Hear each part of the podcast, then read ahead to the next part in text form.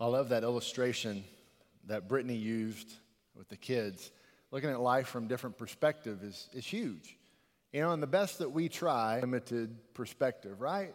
I mean, we like to think that we would grow in that. We'd like to think that we would mature in that.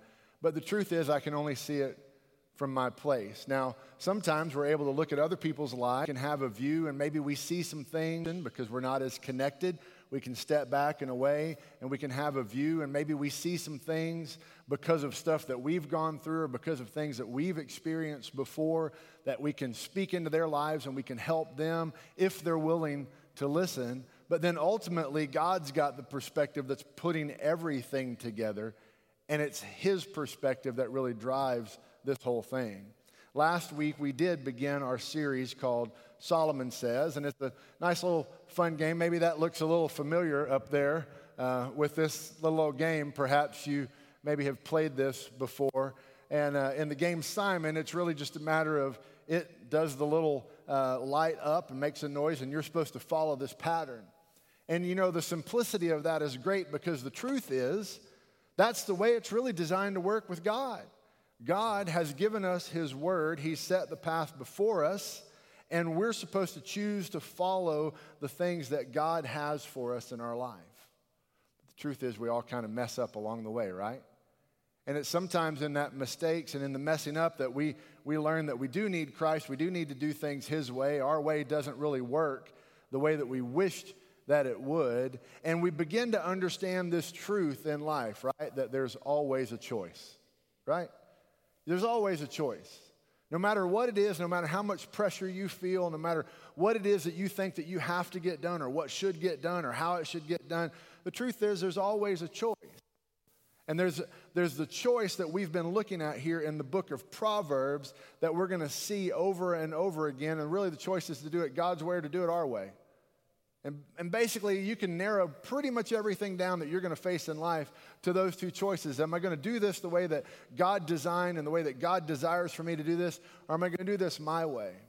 And so, as we began this sermon series last week, we looked at some of the reasons that Solomon, who was the wisest person who ever lived, first of all, because God granted him that. And then, second of all, we also know that along the way, even the wisest person who ever lived made mistakes along the way. And Solomon also is able to speak some of these proverbs of his mistakes. But it says in Proverbs chapter 2 that the reason he wrote these things were for wisdom and discipline. wisdom, way, discipline, boo, right? Solomon wrote these things so we could have wisdom, awesome, and discipline, boo, I don't want that. And so Solomon understands the insight here that he can say a lot of good things, but unless we actually put them into practice, they're not going to mean anything. And he set the foundation in chapter 1, verse 7, by saying, The fear of the Lord is the beginning of knowledge. Basically, saying this that I'm going to share all these things with you the God given wisdom that God's given me and the life experience that I have. I'm going to share these things with you, but you need to understand that if they're not built on a foundation of you trying to pursue the Lord, then really it's just a bunch of good sayings that might not amount to much in your life. And that's the thing that you really need to understand. The beginning of wisdom, fear of the Lord is the beginning of wisdom, which means this the moment that I've decided that God is God and I am not, I am now on the path to wisdom.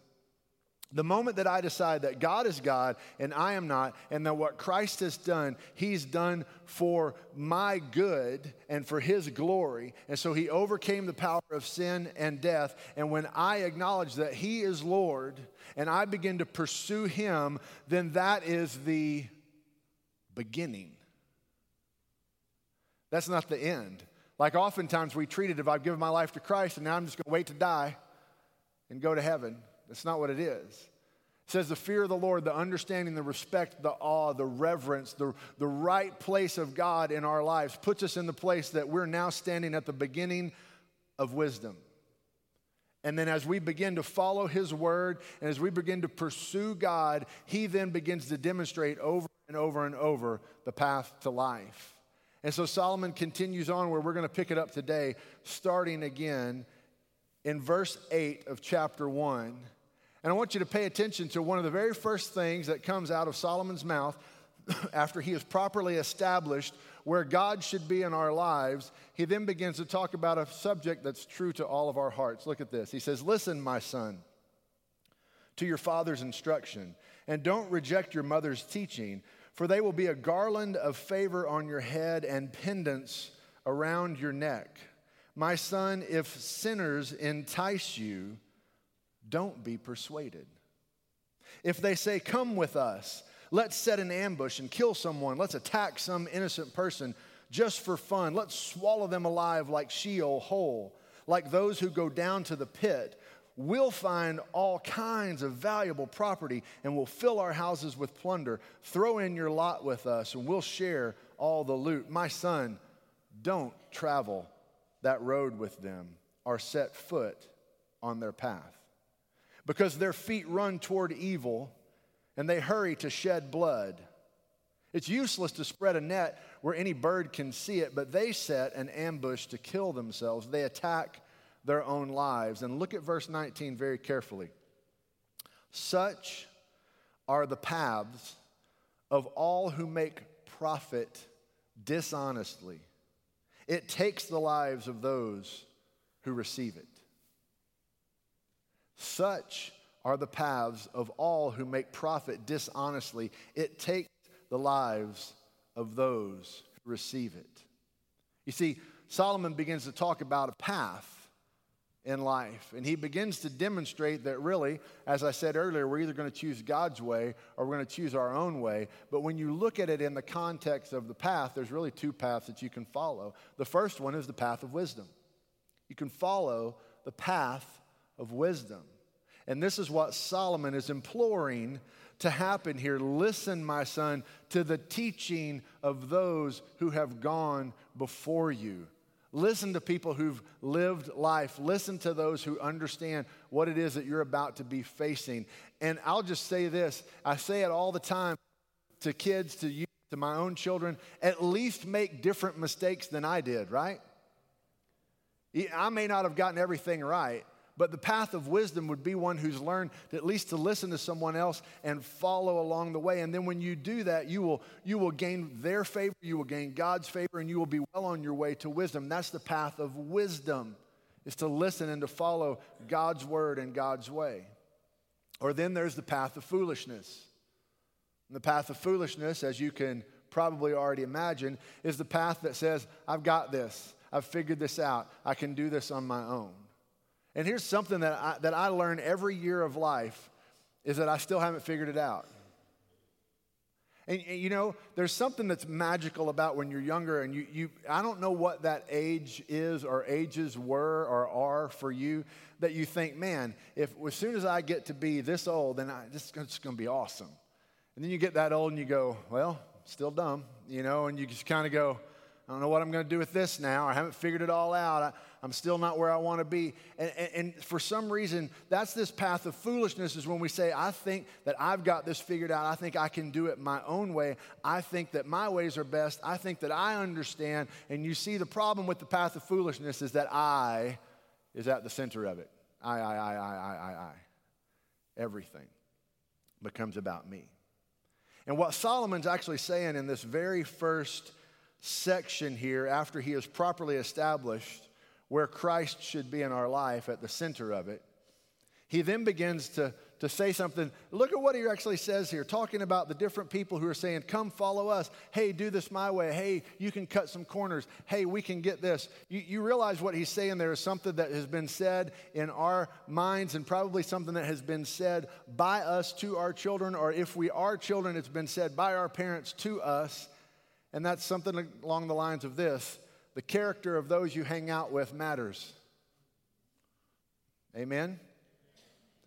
The character of those you hang around matters because they're going to have influence in your life. And the more you put yourself around people who are going to give you positive influence, the more likely it is that you're going to walk down the path of wisdom. And the more that you put yourself around people who are going to point you down the path of foolishness, then more likely it is that you're going to lead to destruction. Now, it's not 100% true all the time, is it? Because I've seen some very godly people try to pour into some people's lives and they don't accept that instruction and they continue to be surrounded to use the biblical term, by foolishness, and yet somehow have found their way out of it by holding on to the Lord and seeing their way out of this. But the percentages are there. You hang around the wrong kind of people, long people, and it rubs off on you. Things which is going to lead you to a lot of pain. But you hang around the right kind of people and it rubs off on you.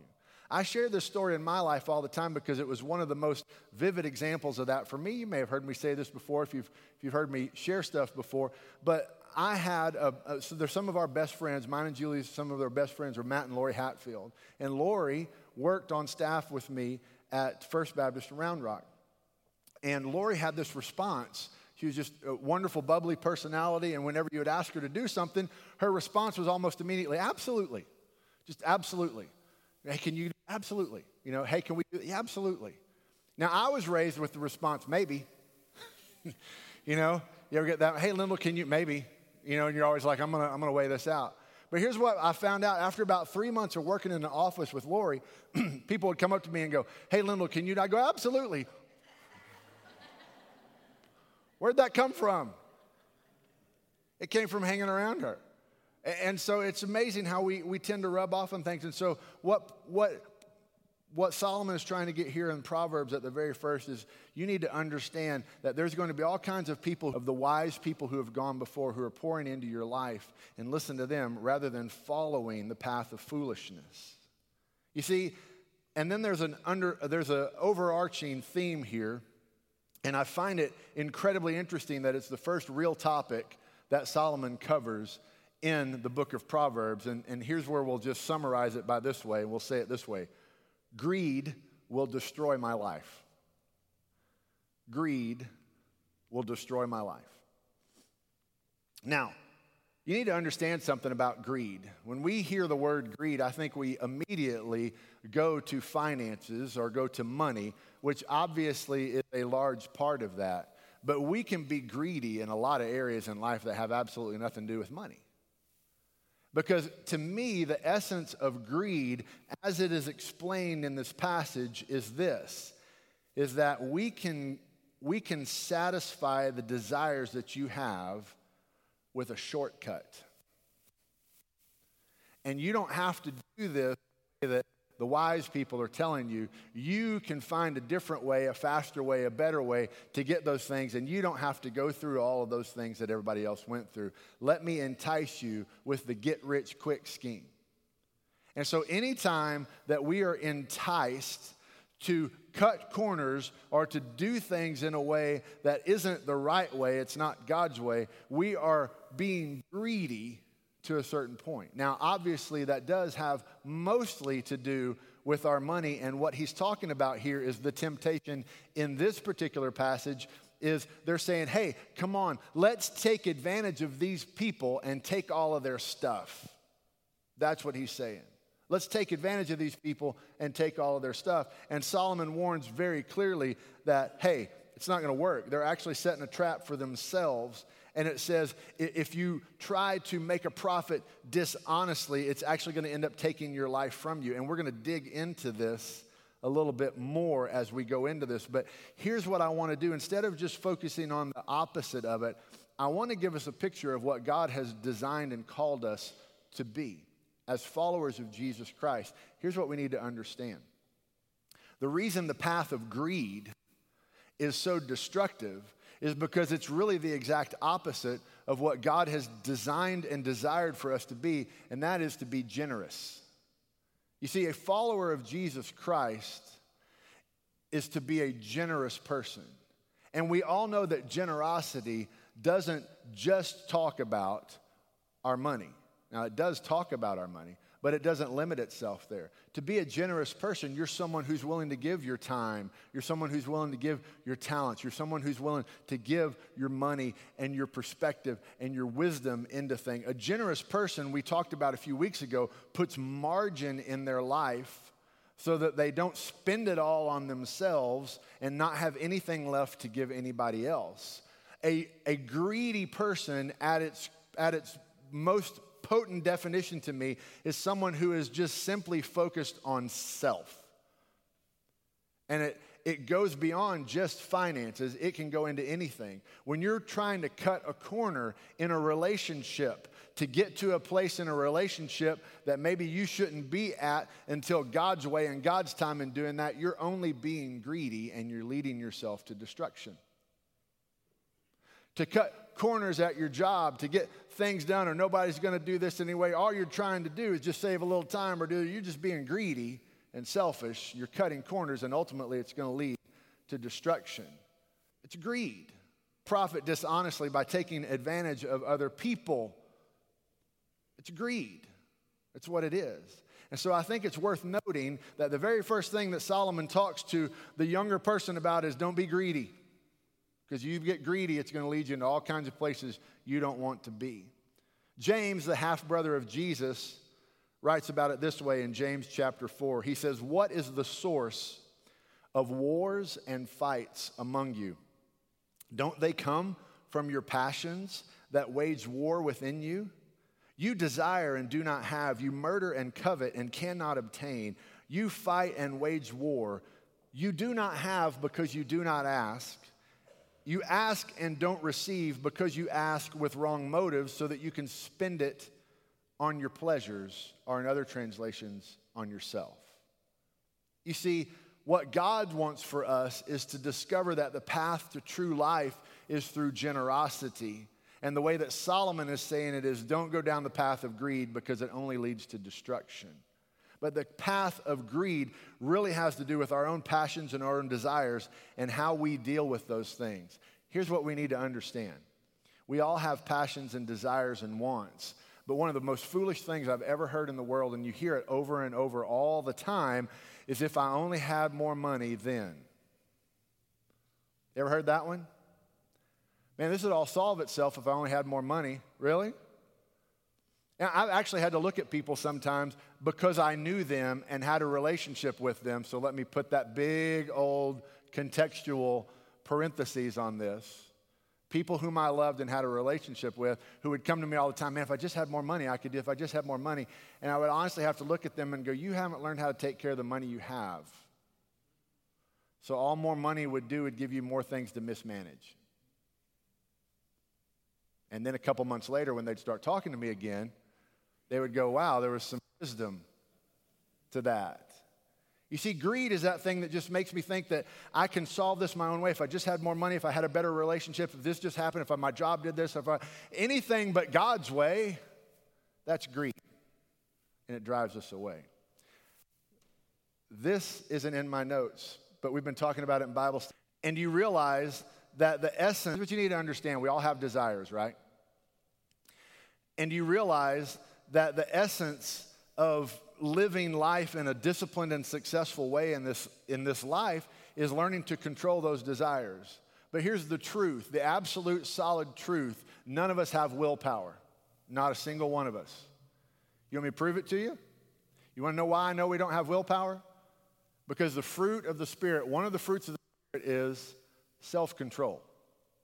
To me, what that demonstrates is this is that God has desired us and wired us to have strong passions and desires. And when those are pointed toward Him and in a good direction, it brings glory to God.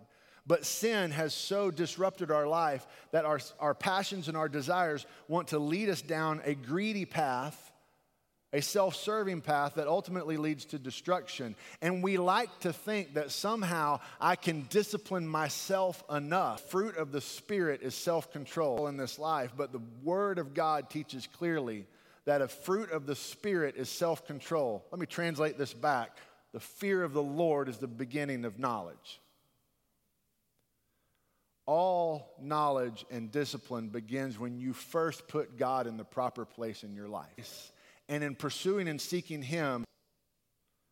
And once God is in that proper place, and in pursuing and seeking Him, He blesses you with the fruit of the Spirit known as self control. Then and only then are you able to put your finances in check and stop overeating and maybe exercise a little bit more and love my neighbor as myself and get my relationships in a healthy place and a right place. And but without God, good luck. You may could do it in one or two places. And we gave this illustration in Sunday school this morning. You ever seen that incredibly disciplined athlete who works very hard and signs a contract with a pro team and plays 10 years and makes millions of dollars and retires broke because they're incredibly disciplined in some areas, but incredibly undisciplined in others. That's the path of greed. So, how do I choose the right path? I know some of you are thinking, you got four minutes to get through these blanks. Watch me. How do I choose the right path? First one is this I need to listen to instruction.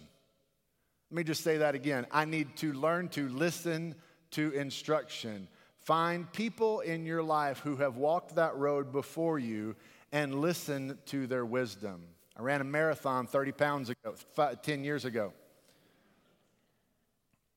And I thought that I knew how to run until I tried to run a marathon. And then I had to talk with people and go, How do you do this?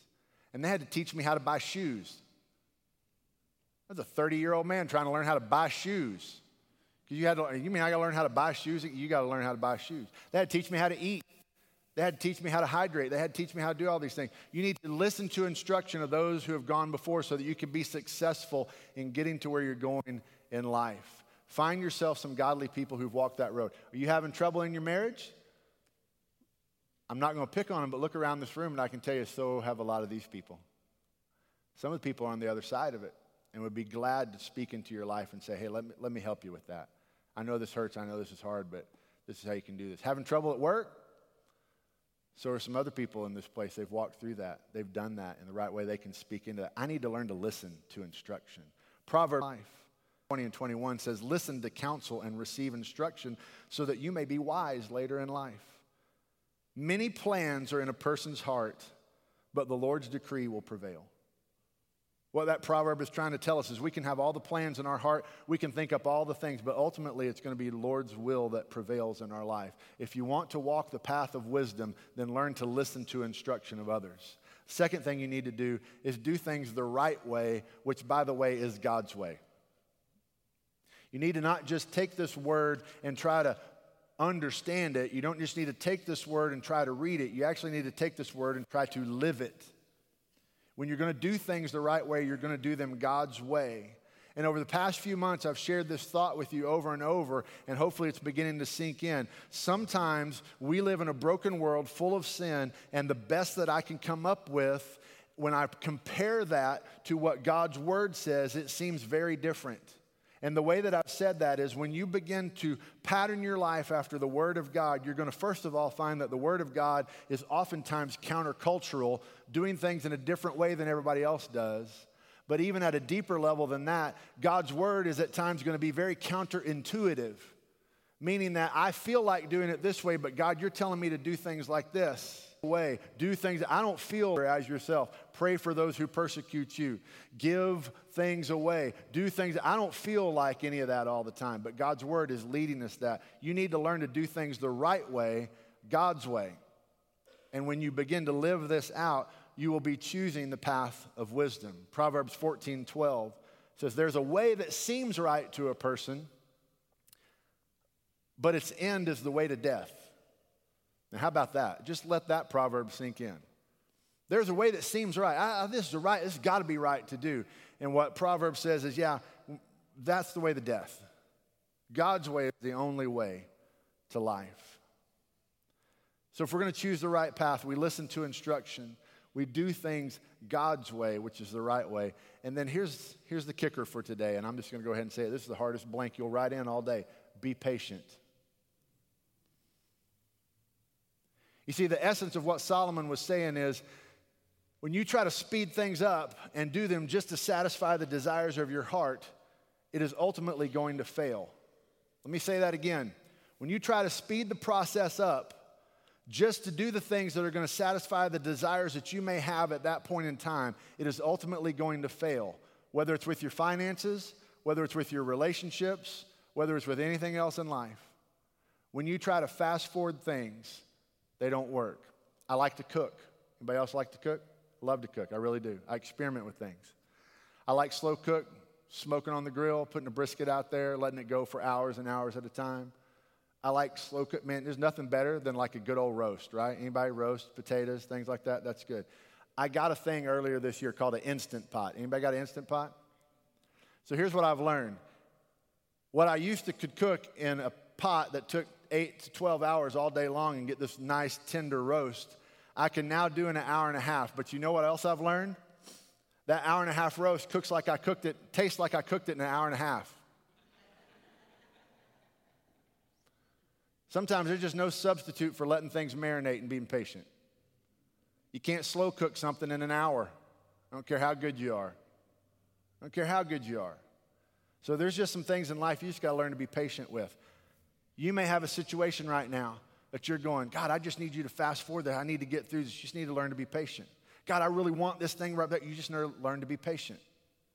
God's word tells us, Romans chapter 12, let love be without hypocrisy. Detest evil, cling to what is good. Love one another deeply as brothers and sisters. Outdo one another in showing honor. Do not lack diligence in zeal. Be fervent in the spirit. Serve the Lord. Rejoice in hope. Be patient in affliction. And be persistent in prayer. God's word over and over and over and over and over and over tries to teach us that no matter how bad we would want them, there are no shortcuts. There are no shortcuts. So, because there's no shortcuts, what do we do? We put our trust in God. You see, and to help us do that, you need to understand that there's a difference between immediate results and ultimate results. There's a blank for you. You need to understand that there's a difference between immediate results, I want this right now, and ultimate results, what's ultimately best. We can work all our life to get immediate result after immediate result after immediate result and ultimately end up in a very bad place. So at times we have to take the perspective and realize that there's an ultimate result that should be driving things, and it should be the will and the ways of God. Second Peter chapter 3 verses 8 and 9 some of the most profound words you will ever hear spoken about time and its essence and how impatient we are and how we think and feel about time. Look at this. Dear friends, don't overlook this one fact. With the Lord, one day is like a thousand years, and a thousand years is like one day. The Lord does not delay his promise, as some understand delay, but is patient with you, not wanting any to perish, but all to come to repentance.